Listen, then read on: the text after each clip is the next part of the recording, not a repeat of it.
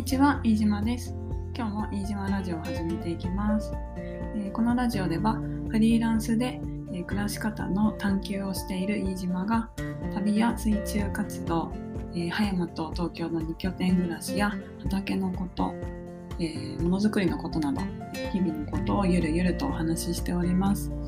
ぜひ通勤のお供などにリラックスしてお聞きください。えー、と今日は1月の12日水曜日です、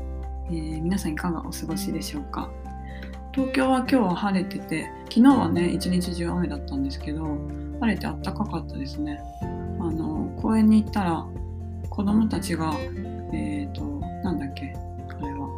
たこ揚げだ。たこ揚げしてる子とかあのあとシャボン玉してる子とかがいてああなんか平和だなって思いながら過ごしてました。であとですねあの嬉しいことに、えーこちらのラジオ、えー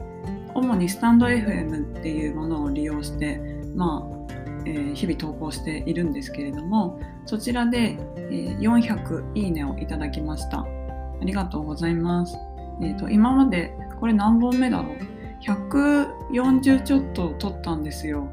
もう頑張ってるよね。自分で言うのもなんだけど。そうあの途中で更新途絶えたりとか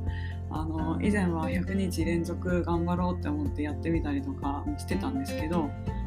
はい。まあコツコツと続けてで、えーいいねをあのちょこちょこといただきまして、えー累計400いいねをいただきました。ありがとうございます。で、えっとこのラジオは録音しているのはアンカーっていうプラットフォームを使ってましてでそこから、えーダウンロードをしてで、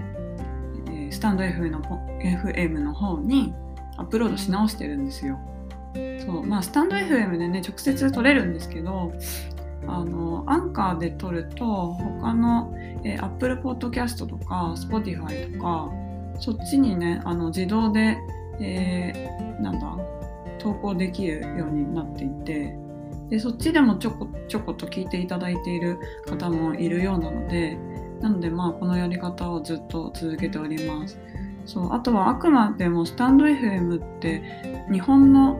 あのアプリだからアプリ、うん、だったと思う、うん、海外の人使ってないもんね。そう、うん、だからなんだろう。例えば、まあ、もしかしたらえー海外に移住したお友達聞いててくれてるかもしれないし、えー海外に住んでいる、まあ、会ったこともない方が、えー興味を持って聞いてくださってるかもしれないしなんかね、あのー私のそのアンカーの、えー裏の画面管理者画面からね見るとね、あのー聞いてくれてる人の国の割合みたいなの出てくるんですけど、えー日本50%ベトナム32%そう、えーでなんだっけこれはネザランドえオランダか。オランダ8%アメリカ8%ってなってましてそうなんかそれをこう見るとあえベトナムから聞いてくれてる人いるの？みたいななんかちょっとベトナムに思いを馳せたりとか、ね、そういうのが楽しくってそうなのでまあアンカーを引き続き利用してで、えースタンド FM にもアップロードし直すっていうちょっと手間なんですけどそれを続けていこうと思っております。で、えー、と今日のお話なんですけど昨日の冒頭で取り上げたカモ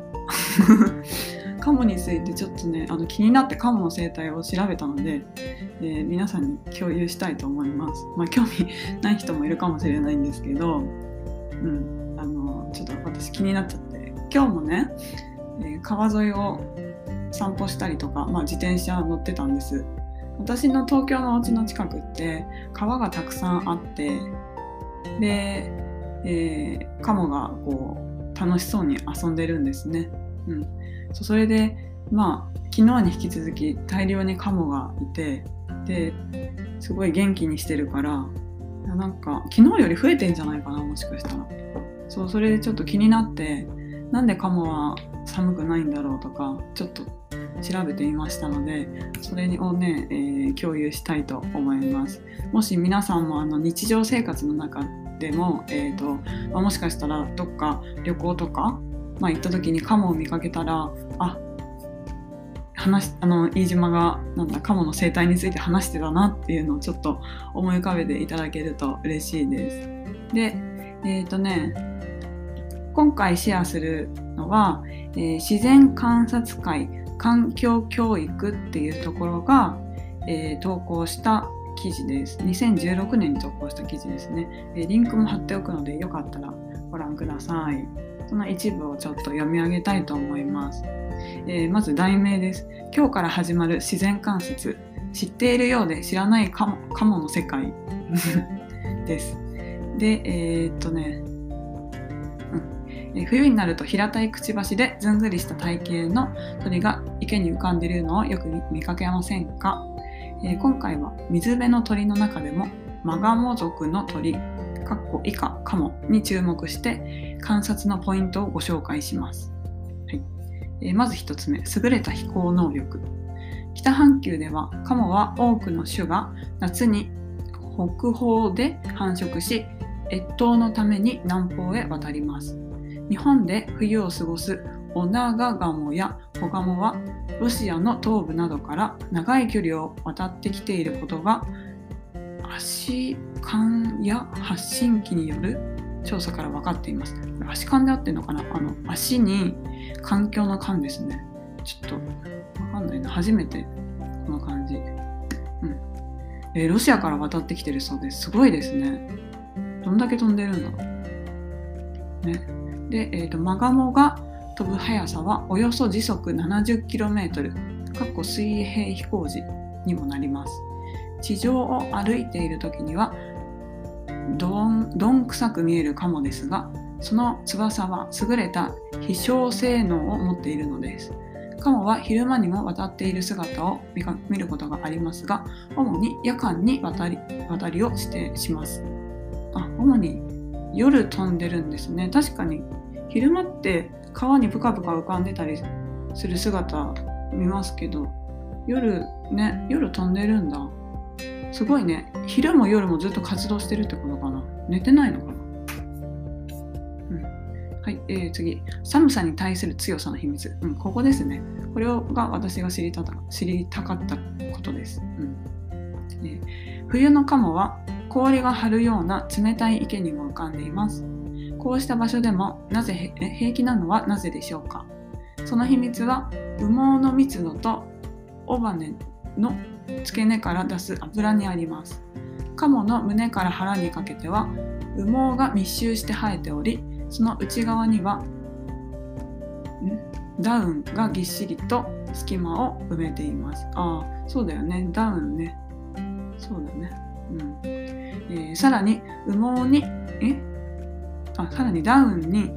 押し線から出る油をくちばしで塗りつけることで、えー、ダウンの撥水性を保ち、体が水に濡れるのを防いでいます。これらの機能によって防寒と防水の同時を達成同時に達成しているのです。すいません。ああ、なるほど。すごいですね。そう、あのー、カモをこうよく見ていると、水めっちゃ弾くんですよね。そう。本当になんか水ポロポロ落ちてるんですよ。若者の、なんか人間で言うと若者の肌みたいな感じ。水めっちゃ弾くみたいな。そう年取るとだんだんこう水の弾きが悪くなるじゃないですかわかるかな？ちょっとなんかスイマーさん特有の気になるポイントかもしれないけど10代と、えーまあ、30代40代とか、まあ、それ以降の、えー、プールとか、まあ、水中での、ね、水の弾き具合っていうのがね違うんですよね。そうでまあカモを見てその水がポロポロ落ちるのにすごい感動しますね。うん、なるほどまあ要は、えーと、カモはそのダウンがあるからあったかいし、えー、油を出していってそれによって撥水性を保たれるので体が水に濡れないっていうことですね。うん、なるほど。そう。まあこんな感じでね、あの私は日々こうカモを見るので気になって調べたんですけど結構こう日常生活の中でよく見かけるもの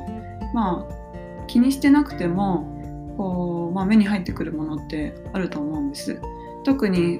うん、通勤経通勤経路とかだと、まあ、毎日通って、ね、で日本にいると季節が4つあるから季節によってもねちょっと風景が変わってきますよね。で気になったことをこうやって調べるとまた普段の見ている景色が違って見えたりとかするので面白いなっていうふうに思います。ぜひあの皆さんもカモを見かけたらあ撥水性とか あのあダウンって思い浮かべていただければと思います。あとね今日散歩してる時に見かけたカモ1羽で川を泳いでたんですけどなんか片方の足怪我してたのかな。なんかね普通だったらカモって足の水かきで泳いでるじゃないですか。足を動かして。それ水中で書いてるんですけど普通だったら。だからそのカモは左足だけ水面に出てパチャパチャやってたんですよね。だから体ちょっと傾いちゃってて。左足だけ、えーと、なんだろう水面をこうパタパタ叩いてる感じ？で右足はちゃんと水の中を水かきで書いててすごい進みにくそうで。うん。そうだからなんかまあ日々私も泳いでいてで小さい頃から水泳をやっていてで、まあ、水泳を教えたりもするんですけどその時にあのキック打つ時水面パタパタ叩くだけだと進まないんですよね。でも結構やりがちで膝をこう曲げちゃってで膝から下膝膝からつま先にかけてをただなんか水面パタパタ叩いてるだけの人とかたまにいたりとか、まあ、そういう感じになってる人いるんですけどそれだとね全然進まなくってうん。そうだからあこのカモもそういう状態だよなって思ってそうまあ多分怪我してるんだろうなうん。ね、カモの方が人間よりも全然そのなんだろう水泳のプロフェッショナルといいますか、ね、泳ぎに関してはねもう野生の本能で泳いでいて、ね、すごいいつもスイスイ進んでる姿を見かけるのでそう、まあ、わざとじゃないとは思うんですけど、うん。ね、そんなことを思いながら今日過ごしておりました。はい、では今日は、えー、カモの生態についてお話をさせていただきました、えー、寒い日が続きますので皆さん是非暖かくしてお過ごしください。飯島でした。バイバーイ。